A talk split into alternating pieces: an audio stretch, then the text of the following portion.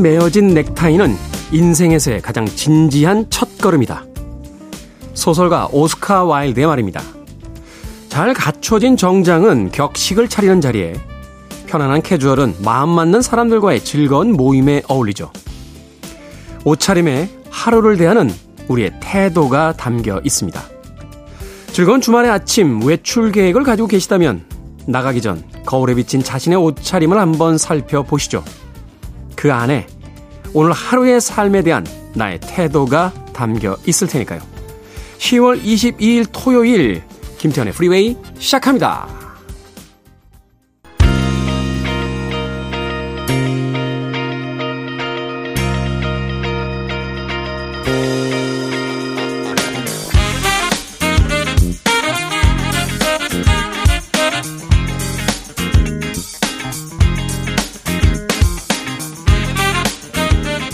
빌보드 키드의 아침 선택 김태훈의 프리웨이, 저는 클테짜 쓰는 테디 김태훈입니다. 자, 10월 22일 토요일 1부 음악만 있는 토요일이 시작이 됐습니다. 1부의 첫 곡은 1980년 빌보드 핫백 차트 이번 주 10위에 올라있던 스테파니 밀스의 Never Knew Love Like This Before 듣고 왔습니다. 자, 70년대와 80년대, 90년대를 이어지는 빌보드 핫백 차트 이번 주의 히트곡들 1부에서 만나볼 수 있습니다. 그리고 2부는요, 날로 인기를 더해가는 코너죠. 북구북구. 최근에 이분들이 본인들의 코너가 인기가 있다는 걸 알고 나서 흥이 나시는 바람에 수다의 단어 수가 훨씬 더 많아졌습니다. 어떻게 제어를 해야 될지 저도 고민인데 한번 2부에서 만나보시길 바라겠습니다. 책 한 권을 읽어보는 시간, 북구북구. 북칼럼니스트 박사씨, 북튜버 이시안씨와 함께합니다. 자, 청취자들의 참여 기다립니다. 문자번호 샵1061, 짧은 문자 50원, 긴 문자 100원, 콩으로는 무료입니다. 여러분은 지금 KBS 2라디오 김태현의 프리웨이 함께하고 계십니다.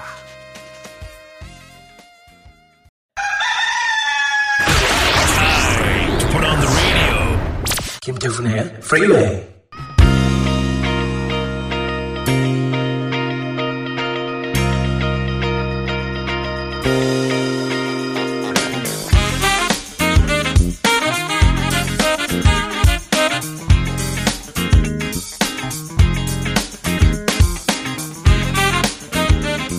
음악만 있는 토요일, 세 곡의 노래에 이어서 듣고 왔습니다. 1974년도 빌보드 핫백 차트 이번 주 15위에 올라있던 빌리 프레스톤의 Nothing from Nothing. 이어진 곡은 1991년도 90년대의 최고의 디바였죠. 바로 빌보드 핫백 차트 이번 주 1위에 올랐던 모라이 캐리의 Emotions. 그리고 마지막으로 이어진 세 번째 음악, 1971년도 역시 같은 차트 이번 주 10위를 기록한 스티비 원더의 If You Really Love Me까지 세 곡의 음악 이어서 듣고 왔습니다. 빌리 프레스톤의 목소리야 그렇다 칩니다만 모라이 캐리와 스티비 원더는 어떤 음악인지 몰라도 벌써 노래가 들려오면 아, 누구다라고 하는 그 목소리의 인장이 있죠. 뭐 많은 히트곡들을 가지고 있기 때문이기도 하겠습니다만 이 목소리로 노래하는, 아, 이 가수분들이나 성악가들은 노래한다는 표현보다는 연주한다고 하시더군요. 자신들의 성대로 연주한다 하는 표현을 즐겨 쓰시던데, 자신만의 어떤 음색을 가질 수 있다는 건 정말 대단한 것이 아닌가 하는 생각을 해보게 됩니다. 이 악기를 연주하는 연주자들도요, 자신들만의 음색을 갖기 위해서 이 악기들을 아주 기묘하게 변형시키는 경우들이 있어요. 뭐 일요일에 코너인 그 선데이 재즈 모닝에서 그 편지장께서 매번 소개를 해 주십니다만, 트럼펫을 쓰는 사람들에게 이제 뮤트라고 해서 앞에다 이제 뭘 막아서 음색을 변화시키는 경우도 있고요. DJ 글래스피 같은 경우는 그 혼을 꺾어가지고 공중으로 향하게 해서 자신만의 독특한 또 음색을 만들어냅니다. 이 드럼 치시는 분들 보니까 이 심벌을 또 이렇게 가셔가지고요, 두께를 또 다 다르게 해요. 그래서 말하자면 이제 공산품, 보급품으로 나온 심벌인데, 소리가 다 다릅니다. 같은 브랜드라고 해도 소리가 다 다르고 어느 위치를 치느냐에 따라서 또 각자의 어떤 개성을 연출하는 경우가 있어요. 그렇게 본다라면 타고난 어떤 음색을 통해서 자신의 존재감을 드러낼 수 있다. 아티스트로서는 정말 복받은 그런 재능이 아닌가 하는 생각을 해봤습니다. 상대적으로 못 알아본 빌리 프레스톤에게 좀 미안하네요. 옛날 가수들 음악을 많이 들으신 분들은 또 아실만도 하실 텐데, 아쉽게도 제가 주로 음악을 들었던 80년대 이 빌리 프레스톤의 음악은 그렇게 많이 듣지는 못했습니다. 빌리 프레스턴의 Nothing from Nothing, 마이아 캐리의 Emotions, 스티비 원더의 If You Really Love Me까지 세 곡의 음악 이어서 듣고 왔습니다. 자, K124278553님. 처음 왔습니다. 세상에 아침 시간에 팝을 들려주는 좋은 프로그램이 있다니요. 90년대 팝 전성기 시대를 함께한 전 라디오에서 늘 팝을 찾아내는데 너무 기쁩니다. 하셨습니다. 좀 일찍 오시죠. 2년이나 지났는데. 2년 만에 찾으셨으니까 얼마나 다행입니까. 가끔 그럴 때 있죠. 집 앞에 있는 아주 맛있는 음식점이나 분위기 좋은 카페를 찾고 나서 새로 생겼나요? 라고 하면 아니요. 2년 전부터 영업하고 있었는데 하고 이야기를 하실 때가 있습니다. 그래도 이렇게 찾게 되는 즐거움이 있죠. K124278553님. 앞으로 아침 시간 김태현의 프리웨이에서 뭐 90년대뿐만이 아니라 70년대, 80년대 또 2001년까지 발표됐던 음악들 소개해드리고 있으니까 팝 전성 시대에 음악들 많이 즐겨주시길 바라겠습니다. 자, 4667님 공복 산책 중입니다. 음악 맛집이네요. 가끔 놀러 왔었는데 이제 자주 와야겠습니다. 음악이 좋아서 프리웨이 문자 처음으로 보내봅니다. 라고 하셨습니다. 그렇죠. DJ는 거들 뿐 결국은 음악이죠. 자, 1983년도로 갑니다. 빌보드 핫백 차트 이번 주 17위에 올라있던 피버 브라이슨과 로버타 플렉이 함께한 Tonight I Celebrate My Love. 그리고 이어지는 곡은 99년도 역시 같은 차트 이번 주 12위에 올라있던 마크 안소니의 I Need To Know까지 두 곡의 음악 이어집니다.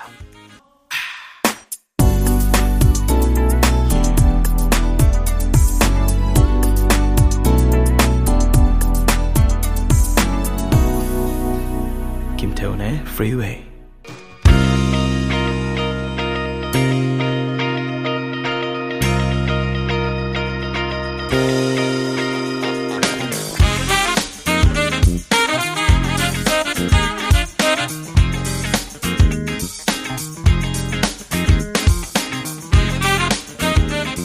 빌보드 키드의 아침 선택 KBS 2라디오 김태훈의 프리웨이 음악만 있는 토요일 함께하고 계십니다.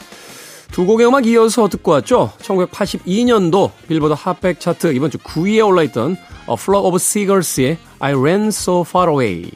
그리고 이어진 곡은 84년도 역시 같은 차트 이번 주 11위에 올라있던 Sheila E의 The Glamorous Life까지 두 곡의 음악 이어서 듣고 왔습니다. 오지혜님. 결혼 16년차 넘어가는 시점입니다. 요리가 더 늘어야 하는데 세상이 더 사그러들고 있는 것 같아요. 어쩐 일인지 기가 막히네요. 삼남매는 맨날 학교 식당 밥이 맛있다고 합니다. 하셨습니다. 학교 식당에 정말 놀라운 요리사가 오신 거죠. 내 기술이 뒤로 후퇴한 게 아니고요. 정말로 놀라운 요리사가 학교 식당에 오신 겁니다. 그렇게 생각하면 되지 않겠습니까? 뭐 요리 실력도 등수매기듯이 뭐 누가 더 잘한다 뭐 이렇게 먹일 수 있나요? 이게 또 입맛에 따라 취향 따라 다르기 때문에요. 저는 뭐 미슐랭 3스타의 셰프가 와도요. 저희 어머님이 해주시는 요리가 제일 맛있어요. 엄마표 갈비찜, 동태찌개, 잡채, 그리고 간장 닭조림 뭐 이런 게 제일 맛있습니다. 병어조림 이런 거. 끝내주죠. 병어조림 진짜. 예전에 그 미슐랭 스타 깨기 뭐 이런 거 한번 해보겠다고 맛집들을 좀 이렇게 순례한 적이 있어요. 물론 이제 저는 돈이 많지 않기 때문에 제 돈으로는 다 못 가고요. 형들이 야 밥 먹자 라고 하면 형 나 가보고 싶은데 인데 해가지고 그 뒤로 형님들의 연락이 좀 뜸합디다. 뭐 이런 데를 데리고 왔냐 이러면서 사실 이제 뭐 데이트를 하거나 무슨 아내나 여자친구하고 특별한 날이면 모르겠습니다만 남자들끼리는 그러다가 잘 안 먹거든요. 약학다식하는 정재훈 약사는 갑디다 그런데. 근데 저희 일반적인 남자들끼리는 그런데 잘 안 갑니다. 그런데 제가 이제 형들하고 만나는 자리 자꾸 그런 데를 예약을 해놓으니까 이 자식이 왜 이러지? 하는 표정으로.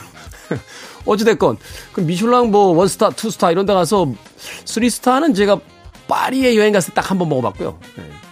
원스타, 투스타는 한국이나 이제 일본에서 한두 번 가본 적인데 그래서 저는 저희 어머니 음식이 더 맛있는 것 같아요. 그러니까 이제 요리라는 게 그런 겁니다. 아이들의 이제 취향이 조금 변한 거죠. 지혜님, 너무 걱정 안 하셔도 됩니다. 학교 식당에 계신 그 아주 뛰어난 요리사분이 뭐 거기서 평생 있으시겠습니까? 또 곧 어디로 옮기시고 나면 역시 엄마 밥이 맛있어 라고 할 날이 돌아올 테니까 위로가 되셨는지 모르겠네요. 힘내십시오, 오지혜님. 자, 1997년으로 갑니다. 빌보드 핫백 차트 이번 주 13위에 올라있던 사라 맥락클란의 Building a Mystery, 그리고 93년도 같은 차트 6위에 올라있던 미틀러프의 I Do Anything for Love까지 두 곡의 음악 이어드립니다. You're listening to one of the best radio stations around. You're listening to 김태훈의 Freeway. 빌보드 키드의 아침 선택 KBS 2라디오 김태훈의 Freeway 함께하고 계십니다. 1부 끝곡은 1979년도 바로 이번 주 1위를 빌보드 핫백 차트에서 차지한 허브 알퍼트의 Rise 듣습니다. 저는 잠시 후 2부에서 뵙겠습니다.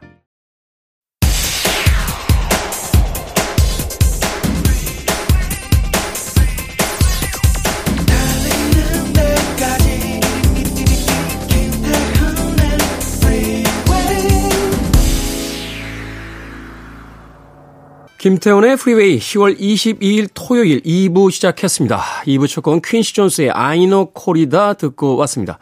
사랑의 투라는 제목을 가지고 있죠. 아이노는 일본어로 표기를 영어식으로 바꿔놓은 거고요. 코리다는 투라는 뜻을 가지고 있습니다. 일본의 유명한 영화 감각의 제국에 대한 프랑스식 제목을 가져다가 음악을 만들었습니다. 퀸시 존스의 원곡은 아니고요. 리메이크 곡으로 전 세계 히트를 했던 그런 음악이었습니다. 자, 2부는 예고해드린 대로 잠시 후 북구북구로 꾸며드립니다. 북튜버 이시안 씨, 북칼럼니스트 박사 씨와 과연 오늘은 또 어떤 책 이야기를 나눠볼지. 오늘 책 조금 야하거든요. 잠시 후에 만나봅니다. I want it, I need it, I'm desperate for it. Okay, let's do it. 김태훈의 Freeway.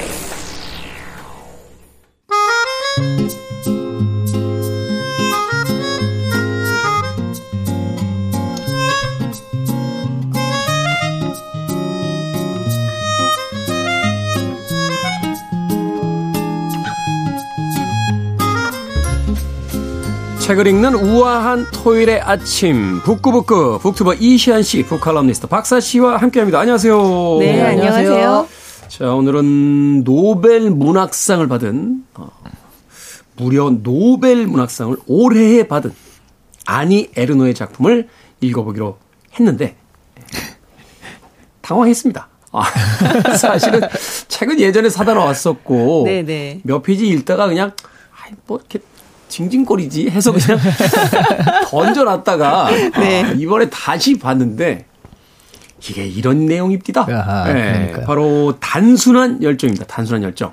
아, 이번에 서점 관계자들이 이 노벨상이 발표된 다음에 엄청 열광을 했어요. 왜냐면 그 전에 노벨상 받으신 분들, 문학상 받으신 분들의 책이 한국에 이렇게 번역이 안 돼 있었거든요. 그쵸. 그런 책들이 많았죠. 네. 그러니까 뭐 해봤자 특수가 안 나는데 이분은 진짜 많이 번역이 되어 있더라고요. 급하게 해도 사실은 이 시기를 놓치게 되는데 아니 에르노는 사실 책이 좀 많아요. 네. 그래서 일찍부터 번역이 됐고 많이들 읽으셨죠. 네, 특별전을 해도 되겠다라고 해서 엄청 좋아하셨는데 과연 노벨상 받은 걸 사람들이 그렇게 쉽게 순순히 살지. 근데 뭐 최근에 이 아니 에르노의 단순한 열정 베스트셀러로 올라왔죠. 네, 맞아요. 네, 그렇다고 하더라고요. 네. 아직 안 가지고 계신 분이 계셨다니.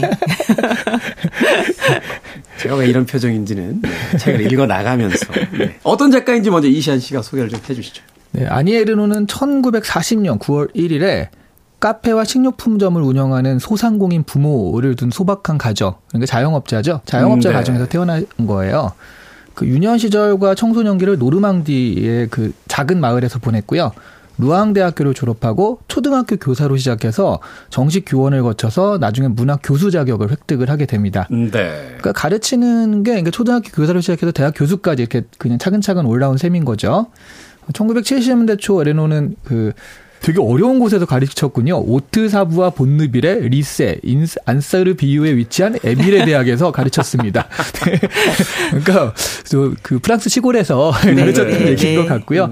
그다음에 국립원격교육센터에서 23년 동안 근무하면서 말하자면 이분은 계속 이제 교육자로서의 그 커리를 쌓았어요. 네. 그러면서 1974년에 빈 장롱이라는 그런 책으로 등단을 했고요. 그 이후에 계속 자전적이면서도 사회학과 밀접한 관련이 있는 문학작품을 집필을 하고 결국 자신의 얘기를 쓰니까 부모님, 청소년기, 결혼한 얘기, 낙태한 얘기, 알츠하이머병에 대한 이야기, 뭐 어머니의 죽음과 유방암 등을 소재로 해서 계속 작품을 발표합니다. 그러다가 뭐 1984년에 아버지의 삶과 죽음을 다룬 남자의 자리로 르노드상을 수상을 했고요. 네. 뭐 단순한 열정이라든가 탐닉, 세월 등의 작품을 발표를 했고 2003년에는 자신의 이름을 딴 아니 에르노 문학상이 제정되기도 했어요. 오, 대단하네요. 네. 그리고 2022년에 우리가 아는 노벨문학상을 수상을 하게 된 거죠. 그러니까 노벨문학상 수상 이후에 자신의 이름을 딴 문학상이 제정이 된 게 아니라 네, 그 전에 먼저 제정이 됐으니까 이미 그 인정을 받고 있었던 작가였고 그 결과로서 이제 노벨문학상이 네. 수여가 됐다 이렇게 볼 수 있는 건데 거의 지금 20년 전이잖아요. 2003년에 이 자기의 문학상이 제정됐으면 그러니까요. 네. 대단한 어떤 작가다라고 우리가 이해해 볼 수 있을 텐데 이 아니 에르노의 그 문학관이 굉장히 독특하더라고요. 그렇죠. 나는 내가 경험한 것만 쓴다라고. 네. 물론 그것을 이제 똑같이 쓰는 건 아니지만 어떤 사건이나 일을 통해서 경험했던 감정 또 그 어떤 그 속에서 벌어졌던 여러 가지 사건들을 재구성하면서 이렇게 소설을 써나가는 작가로서 알려져 있는데 그렇다면 단순한 열정은 과연 그녀의 삶의 기록 중에서 어떠한 시기와 어떤 내용의 기록인지 줄거리를 좀 소개를 해 주시죠. 아이 줄거리. 이게 사실 줄거리가 있나요? 줄거리는 딱 한 줄로 요약이 됩니다. 네. 네. 작가가 연하의 유부남을 만나 열정을 불태운 이야기.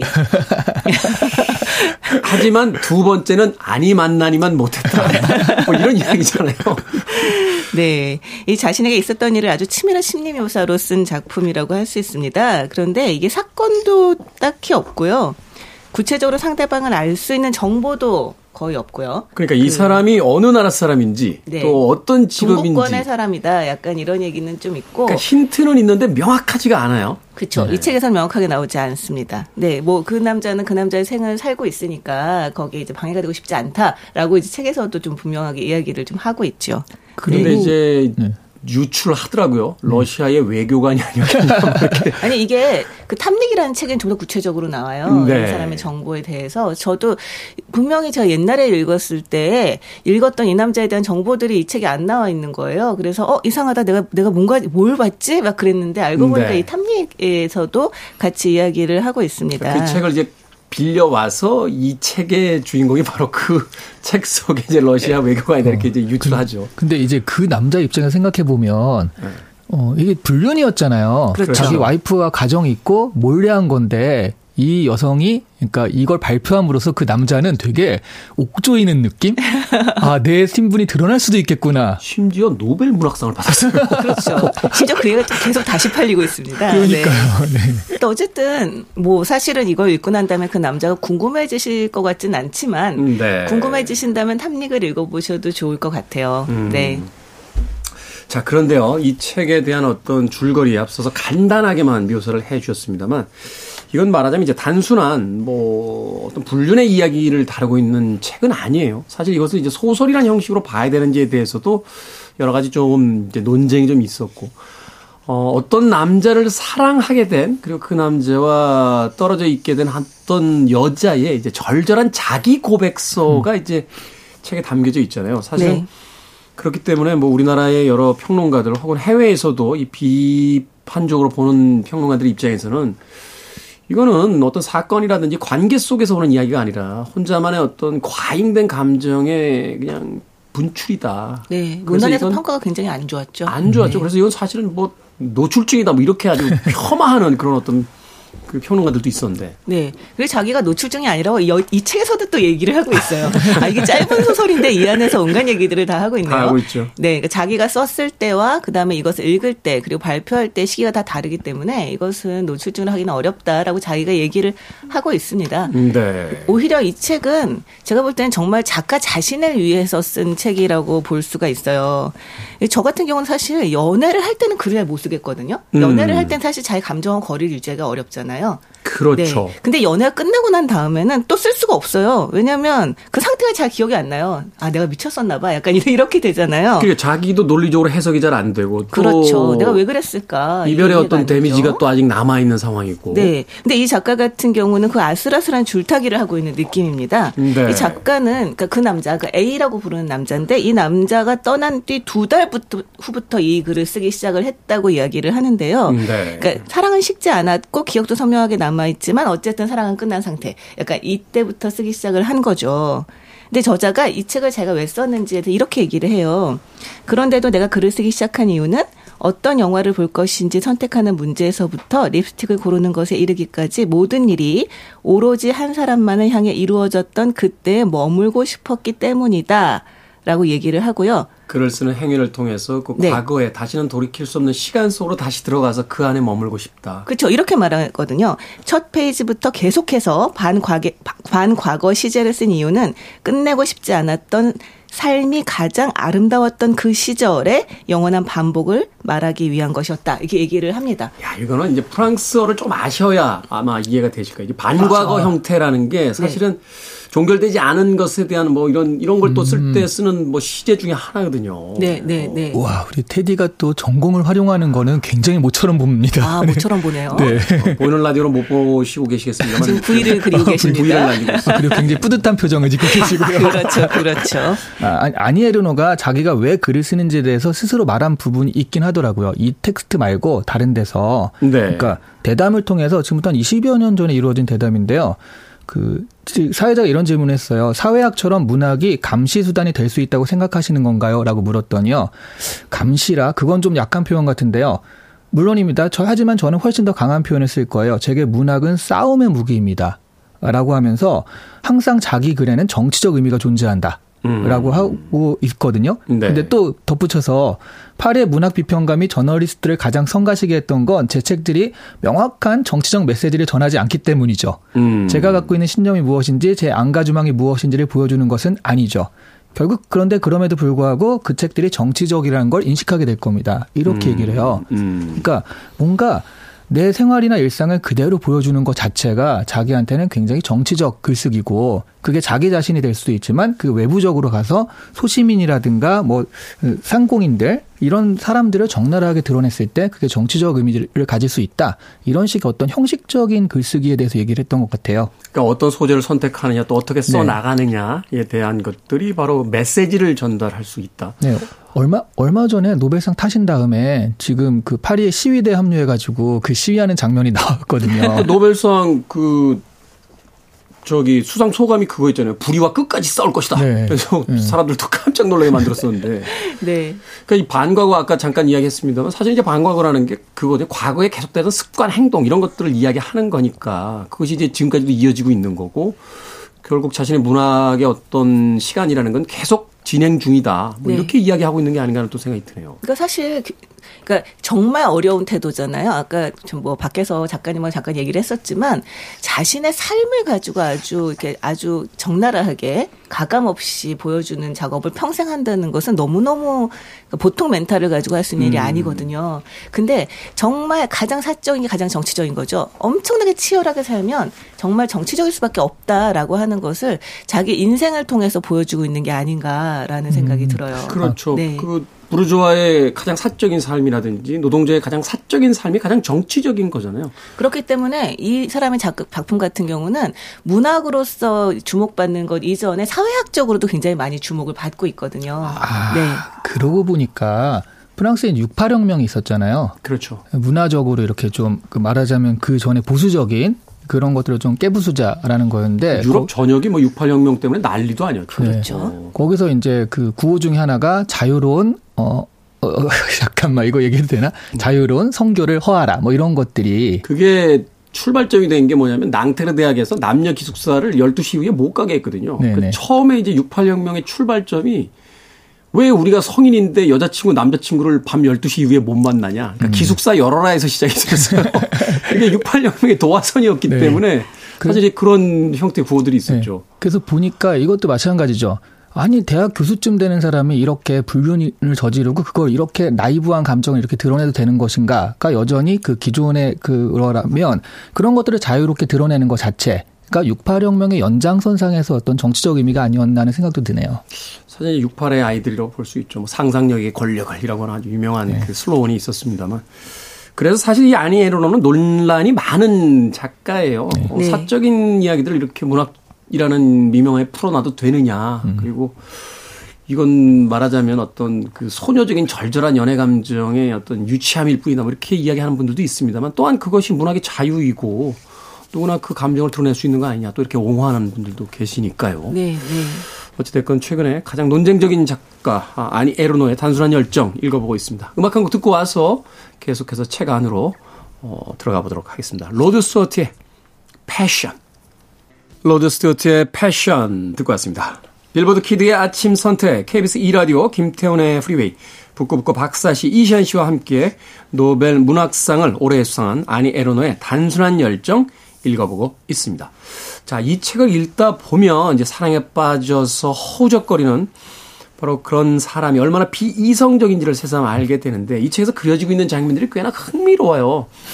그 남자의 전화 소리를 못 들을까 봐 헤어드라이기나 청소기도 사용하지 않는다. 그러니까요. 너무 인상적이었어요. 여러 가지 어떤 그 이야기들을 하고 있는데 두 분께서 가장 인상적이었던 그런 장면들이 있다라면. 아, 저는 미친 거 아니야? 라는 생각이 드는 장면이 뭐였냐면 TV에서 쿠바 무용단의 그 무용수 인터뷰가 나오는데 그 여성 인터뷰가 나오는데 그 남자가 단지 쿠바에 한번 가봤다라는 이유만으로 그 무용수와 그 남자가 한 호텔 방에 있는 모습을 상상을 하는 장면이 있거든요. 네. 심지어 아주 신념을 가지잖아요. 분명히 잤을 거야. 네. 이거는 광기가 어린 집착이라고 할 수 있을 것 같아요. 그렇죠. 뭐 둘이 결혼한 사는 아닙니다만 이 정도면 의부증 아닙니까? 그렇죠. 네. 네. 그리고 심지어 이제 어쨌든 이 남자한테 연락이 오지 않으면 만날 수가 없으니까 굉장히 수동적으로 기다리기만 하다가 이 남자하고 만날 수도 있을 것 같은 장소, 그러니까 갔었던 장소에는 그 남자 만났던 때의 옷을 입고 가는 거예요. 자기를 알아보게 하기 위해서. 아니요. 그러면 약간 주술적 의미에서 다시 만날 수 있을지도 모른다고 생각을 하는 거죠. 샤머니즘이군요. 그렇죠. 근데 돌아와서 못 만나잖아요. 당연히. 근데 돌아와서 아 내가 진짜로 믿고 있었구나. 그 내가 정말 만날 수 있을 걸 믿고 있었구나라는 깨닫는 장면이 그 네 나옵니다. 마치 프로야구 감독들이 이기고 나면은 속옷 안 갈아입는다고 하는 거죠. 그러니까 징크스를 일종의 이제 보이는 거죠. 그렇죠. 그래서 뭐 아 이번 주 며칠까지 전화가 오면 내가 뭐 자선단체에 200%를 기부하겠어. 뭐라던가 지하철역에서 이제 거제한테 돈을 줄 때도 이 돈을 주는 선행을 하면 전화가 올 거야라고 생각한다던가 정말. 네. 사랑이 끝나면 아마 본인도 이해할 수 없을 거예요. 네. 그런 게 중고등학교 때 되게 짝사랑하거나 그랬을 때 아, 내가 이렇게 하면은 그녀를 볼 수 있지 않을까? 뭐 이런 식의 그 마음이랑 되게 비슷해가지고요. 일종의 소원 기도 같은 거잖아요. 네, 네. 이 어떤 간절히 바라는데 내가 이렇게 좋은 일을 하고 나 이렇게 착한 일을 했으니 내게 제발 그 사람을 만나게 해주세요. 마치 산타클로스를 기다리는 아이들의 그 12월 달 같은 그런 일들이잖아요. 이거는 굉장히 낭만적이죠. 그렇게 얘기하면 되게 낭만적이지만 정말 섬뜩했던 부분은 어떤 부분이었냐면 이 남자랑 헤어지고 난 다음에 거의 뭐 밤잠을 못 이루고 괴로워하면서 이런 생각을 해요. 아 문득 에이즈 검사를 해봐야겠다는 생각이 들었다. 혹시 그 남자가 나한테 그거라도 남겨주지 않았을까? 라고 생각하는 부분이 나옵니다. 와, 이 정도면 정말 너무 무섭더라고요. 네. 이 남자분이요. 본인은 알 거 아니에요. 네. 그렇죠. 근데 아니 에르노가 사실은 이제 이 책을 쓴 지는 좀 몇 년이 됐고 지금 이제 여든이기 때문에 그 남자가 연하기 때문에 분명히 지금 생존해 계신 것 같은데 이 책을 읽고 나면 그 사랑했던 어떤 그 감정보다는 섬뜩함을 느끼지 않을까 네. 하는 생각도 하게 되는데 근데 바로 그런 게 사랑이다. 아니 에르노는 그것을 단순한 열정이다. 바로 그것이야말로 사랑의 본질이다. 우리는 누군가를 이해시킬 수 없는 광기에 휩싸이게 된다. 사실은 영어식 표현에서도 사랑에 빠지면 crazy라고 하고 한국에서도 사랑에 빠진 애들 보면 쟤 미쳤어라고 이야기하잖아요. 그렇죠. 그래서 정말 작가가 보통 멘탈이 아니다라는 생각이 드는 게 진짜 내가 이런 상태였다는 것을 내가 만약에 쓴 거를 다시 봐도 너무 부끄러울 것 같은데 그걸 정말 이렇게 책으로 내고 네 베스트셀러가 되고 이런다는 게 정말 너무 대단한 멘탈이라는 생각이 저는 들었어요. 사실 저는 보면서 되게 이게 되게 이제 일단 그냥 다가오는 이야기로 왜 대중가요 가사가 너무 절절하게 느껴지잖아요. 그렇죠. 사랑에 빠지면 평소에는 너무 유치해 이랬던 가사들이 막 나의 얘기를 쓴 것 같고 막 그렇잖아요. 고등학교 때 정말 이문세의 소녀를 한 1,000번을 들은 것 같아요. 그렇죠. 근데 그것만도 부끄러워요. 그것도 이제는 얘기하기 부끄러운데 심지어 그보다 훨씬 더 심한 이야기들을 이렇게 책으로 낼 수 있다는 건 정말 너무 존경스러워하면서 봤습니다. 지금도 네. 고등학교 동창들 만나면 제가 그때 짝사랑했던 여자 이름을 제 책상에다 새겼다고. 너 그거 기억나냐? 그래서 그만해! 라고 그만하지 말란 말이야! 제가 얼마 전에 공감성 수치라는 말을 배웠는데 제가 좀 수치스럽네요, 정말. 아, 공감력이 있으시군요, 그러면. 아, 네. 아, 공감성 수치가. 아니, 다들 한 번씩 하는 거 아닙니까? 아, 무슨 말씀이세요, 지금? 책상까지는 좀. 네. 공공기물에 그러시면 안 됩니다. 예. 거의. 사과드립니다. 말하자면 그 밤에 쓴 편지 같은 느낌인데. 아침에 보내지 못하는. 네. 그런데 이거는 밤에 쓴 편지보다 더 심한 게 자기 일기잖아요. 그렇죠. 근데 이거는 일기에도 쓰지 못할 말들까지 써 있는 그런 글 같아요. 일기는 누군가 볼지 모르기 때문에 네. 자신만이 아는 또 은근한 네. 또 은밀한 또 이렇게 은유로서 쓰는 경우들이 많은데 사실 엄마가 독자라는 또 전제도 있잖아요. 그렇죠. 엄마가 독자가 독자? 될 수도 네. 있다. 네. 네. 유일한 네. 독자. 네. 엄마. 근데 그런 것을 다 벗어 던진 채 벌거벗은 채 자신의 감정을 완전하게 드러낸 아마도 노벨문학상 그 수상에 여러 가지 어떤 평들이 있겠습니다만 바로 그러한 지점에서 현대문학의 어떤 또 다른 어떤 가능성 혹은 또 공감을 또 찾아낸 분들이 있었기 때문에 이 책에 대한 그런 수상이 이어진 게 아닌가 하는 생각 해보게 됩니다. 음악 한 곡 더 듣습니다. 책 속에서 그건 운명이야 라고 언급하면서 실버마라탕의 노래를 이야기하는데 바로 이 곡이에요. 세파탈 듣습니다.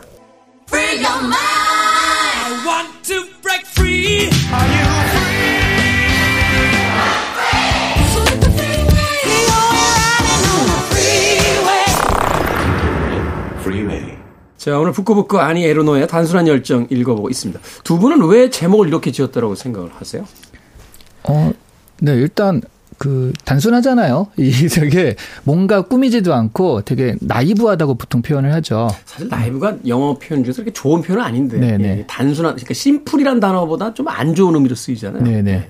그래서 사실 무슨 논문 까거나 그럴 때 되게 나이브하게 쓰셨네요. 이런 식으로 얘기를 하긴 하는데. 플랫하다, 나이브하다, 약간 좀 안 좋은 영어식 표현으로 쓰죠. 근데 여기서 중요한 건 패션인 것 같아요. 패션이란 말이 여기서 이제 열정으로 번역을 했지만 원래 뜻은 그거보다 좀 더 많이 뭐 정념, 정열, 격정, 심지어 욕정이란 말도 있잖아요. 네. 예. 그래서 이 패션이란 말이 사실 패션 오브 크라이스트로 그 예수 그리스도의 순환 같은 것도 이 패션이란 네. 말을 쓰니까 네. 이 패션이란 말에는 여기서 이 패션을 가져가지고 되게 열정적으로 뭘 하는 것도 있지만 그것 때문에 되게 고통을 받는 것도 있잖아요. 그렇죠. 예, 그런 어떤 정념이라는 말이 전 오히려 좀 적절하지 않을까 싶은데 그런 거가 좀 다 함축한 말이 아닐까 하는 네. 생각이 들더라고요. 그러니까 예수가 십자가에서 겪은 고통도 그렇게 얘기를 하고 그러니까 순환이라고 하는 그러니까 종교적 의미까지 저는 약간 느껴지는 네. 부분이 확실히 있었어요. 말하자면 이제 사랑이라는 어떤 행위에 대해서 이제 말하자면 자신이 순환을 당하는 거잖아요. 그렇죠. 그렇죠. 근데 나이브하다고 얘기하셨지만 저는 사실 굉장히 치열하다라고 생각을 했거든요. 네. 그러니까 이건 사실은 사랑에 대한 이야기이기도 하고 글쓰기에 대한 이야기이기도 한데 정말 글쓰기가 어디까지 갈 수 있는가를 굉장히 치열하게 보여주는 작품이기도 하다라고 생각을 좀 했습니다. 사실 그 단순하다라고 하는 거는 그러니까 너무 하나에 집중해 있어서 오직 그것만이 남았다라는 의미일 수도 있잖아요. 이 복잡하다고 하는 것은 뭐 여러 가지 다양한 요소들이 섞여 있는 얽혀 있는 상태인데 저자는 오로지 그 남자만 생각을 하고 그 남자와 관련된 것에만 이제 관심을 기울일 뿐입니다. 네. 그런 면에서는 정말 열정이 깊어지면 단순해질 수밖에 없겠다. 약간 저는 좀 그런 생각도 좀 들었어요. 그렇죠. 열정이라는 것이 사실 뭐 이것저것 재고 생기는 게 아니잖아요. 그럼요. 그런 의미에서 본다면 열정이야말로 우리가 품고 있는 많은 감정 중에서 행위 중에서 가장 단순한 모습으로서 드러나는 것이 아닌가. 그러니까 무조건적인 저 대상을 원한다라고 하는 거니까 사실은 이 남자가 연락을 하지 않으면 연락을 할 수도 없는 상황 또는 이 남자가 이미 기혼자인 상황 또 언젠간 떠나갈 것을 미리 예견하고 있는 상황 이런 것들을 다 알면서도 그를 열렬히 원하는 네. 그 감정에 대한 것들을 뭐라고 이야기할 수 있을까? 그것은 그냥 단순한 열정이다. 네. 라고 이야기하고 있다. 근데 사실 이게 정말 그러니까 다다르게 어려운 감정이기도 하거든요. 네. 그러니까 우리가 계속 약간 이해할 수 없다, 미쳤다, 약간 이런 표현을 했지만 이것도 굉장한 특권일 수 있어요. 어떻게 보면 감정적으로 보면, 그러니까 이 저자가 이렇게 얘기를 하거든요. 어렸을 때 내게 사치라는 것은 모피 코트나 긴 드레스 혹은 바닷가에 있는 저택 따위를 의미했다. 조금 자라서는 지성적인 삶을 사는 게 사치라고 믿었다. 지금은 생각이 다르다. 한 남자 혹은 한 여자에게 사랑의 열정을 느끼며 사는 것이 바로 사치가 아닐까라고 이야기를 하는데요. 네. 여기서 말하는 사치라고 하는 것은 정말 그러니까 얻기 되게 어려운 것. 네. 얻고 나서 고통스럽고 아주 행복하기도 하고 아주 고통스러울 수도 있는데 어쨌든 정말 인생에서 아주 드문 순간이라고 하는 의미일 수 있는 거죠. 사실 아니 에르노가 이제 그 아까 자영업자라고 하셨습니다만 이제 자신의 신분을 얘기했죠. 노동자 계급으로 표현을 하잖아요. 네. 그 노동자 계급의 딸로서 태어나서 치열하게 살았던 어떤 인생에 대한 이야기를 하는데 그때의 나의 사치는 말하자면 물질적인 어떤 것들의 풍요라고 했는데 점점 이 어떤 의식의 흐름 자체가 이제 정신적인 감정적인 것으로 이제 흘러가는 그런 어떤 개인의 성장도 그 사치라는 단어 속에 담겨져 있는 것 같다라는 또 생각을 또 해보게 되네요. 네, 네. 사실 이 작품 1991년에 프랑스에서 발표가 됐습니다. 당시에 굉장한 이제 충격을 주었다라고 하는데 사실 그 부분은 잘 이해가 안 갔어요. 91년도에 프랑스에 나왔던 작품들, 그러니까 문학뿐만 아니라 뭐 영화나 이런 것들을 보면 더 충격적인 작품들도 훨씬 많았거든요. 프랑스는 사실 60년대, 70년대 작품들을 보면 뭐 이게 50여 년 전 작품이야 막 이렇게 이야기할 정도로. 그럼에도 불구하고 프랑스에 충격을 줬다라는 건 어떤 측면일까 생각해 보면 역시나 그 저의 본방은 어떤 문화와 예술, 뭐 개인의 어떤 프라이버시 이런 것들을 중요시하는 나라임에도 불구하고 이 사랑의 감정을 과감 없이 이제 털어놨다. 여기서 이제 충격을 받은 게 아니었을까 하는 생각을 해봤는데 그 대상이 대학 교수였다라는 게 더 충격이었던 것 같아요. 사회적 명사가 저는 지금 마크롱 대통령의 사랑 이야기는 좀 유명하잖아요. 자기 선생님이셨잖아요. 24살 연상인 선생님이었고 네. 그 첫째 아들이 마크롱보다 2살 많은 그런 상황에서 게다가 그때 고등학생 때 사랑에 빠졌을 때는 또 남편이 있는. 저는 더 대단한 게요. 네. 그런 분을 대통령으로 그러니까 시야도 대단해요. 그래서 저는 이게 이런 사람을 대통령으로 뽑았다. 어쨌든 결혼까지 갔지만 그 이런 것이 아니 에르노에서 단련이 좀 돼가지고 아 대학 교수가 저렇게 불륜도 저지르고 저럴 수가 있구나. 이게 91년에 그 충격을 줬으니까 지금 한 20여 년이 지난 지금은 그런 것들까지 수용하는 사회가 되지 않았나. 이런 것들이 있어서 그러지 않았을까 하는 생각도 들더라고요. 예전에 프랑스 대통령 중에 한 명이요. 그 임기 중에. 네. 오토바이를 타고 여자친구를 만나러 왔어요. 걸린 거야. 근데 이게 프랑스에서 문제가 된 게 딱 한 지점이에요. 가다가 기름을 넣으셨는데 네. 이게 법인카드냐 아니냐가 이제 핵심이 된 거예요. 말하자면 법인카드는 그쵸. 썼으면 공모가 아니잖아요. 그렇죠. 그러면 이제 문제가 되는 거예요. 근데 사실 몰래 만나러 가신 거거든요. 근데 밝혀진 바가 개인 카드로 넣으신 거예요. 아, 그럼 문제될 게 없네요. 그래서 프랑스 언론에서 아니 그럼 문제가 없다. 이거 개인의 사생활이니까 하고 덮었어요. 그 사건을. 이게 과연 우리의 사고방식으로.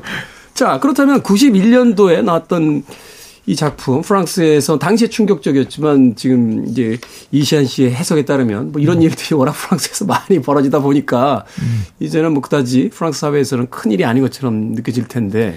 사실 뭐 지금 같은 경우는 우리가 봐도 약간 심심한 면이 있죠. 네. 그렇죠. 2022년에 우리에게 보여지기도 말하자면 이렇게 충격적인 이게 아니라 아니 뭐 굳이 이런 얘기를 뭐 이런 약간 이런 분위기잖아요. 네. 당시에는 그랬지만 어쨌든 그 뭐 말씀하신 것처럼 아주 다양한 또 충격적이기도 하고 또 인상적이기도 한 작품들이 많이 나왔기 때문에 사실 지금 좀 심심하다라는 인상을 줄 수는 있는데요. 정말 그 당시에 나왔던 것이 그 정말 그 큰 영향을 줄 수 있었던 게 아닐까라는 생각이 드는 게 이 이 책 이후에 되게 재미있는 에피소드가 있죠. 이 책을 읽고 난 23살의 청년인 필립 빌랭이라고 하는 청년이 네. 이제 그 아니 에르노와 연애를 해서 자기보다 33살 많은 아니 에르노와 연애를 해서 똑같은 형식의 책을 낸 일이 사실 굉장히 그때는 화제가 됐었죠. 네. 그래서 어떤 사람들은 뭐 아니 에르노가 똑같이 당했다. 약간 고소하다. 약간 이런 반응들도 있었다고 하는데 사실 저도 읽어봤거든요. 그 책을. 근데 별 차이가 없어요. 이 아니 에르노의 작품하고. 그렇지만 약간 미러링 분위기군요. 그렇죠.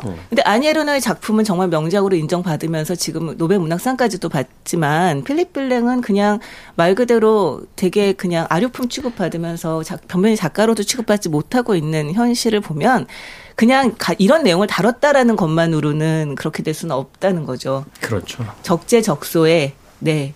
그 순간에 필요했던 작품을 썼기 때문에 지금까지도 이제 인정을 받고 있는 게 아닌가라는 생각이 듭니다. 그리고 처음으로 이런 책을 이제 세상에 내놓았다는 그 어떤 신선함, 이제 문학적인 신선함입니다.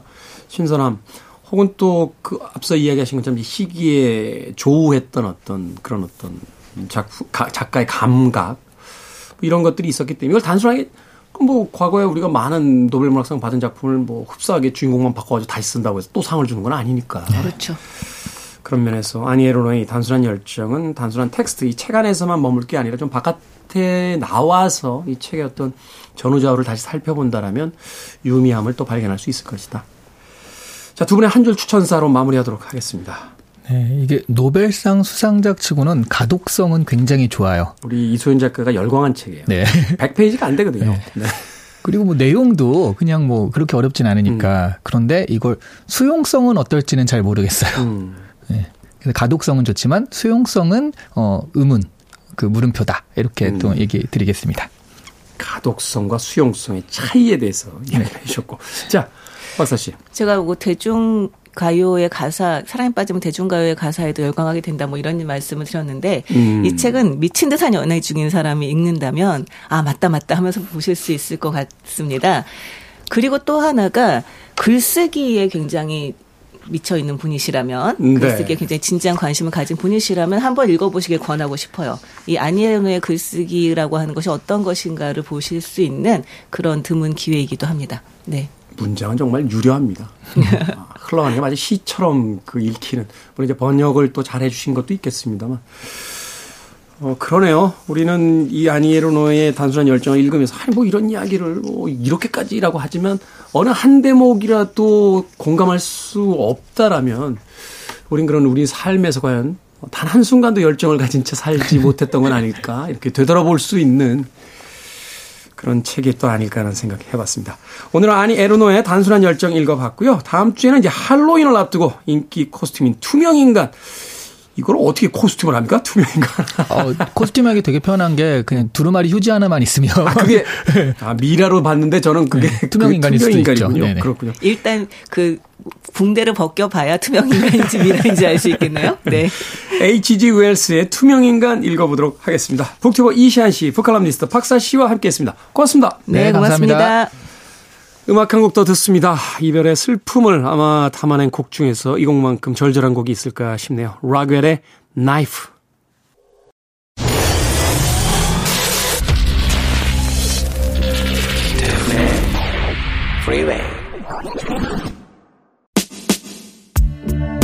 KBS 2라디오 김태훈의 프리웨이 오늘 방송 여기까지입니다. 오늘 끝곡은 마티카의 Love, Die Will Be Done 듣습니다. 편안한 하루 보내십시오. 전 내일 아침 7시에 돌아오겠습니다. 고맙습니다.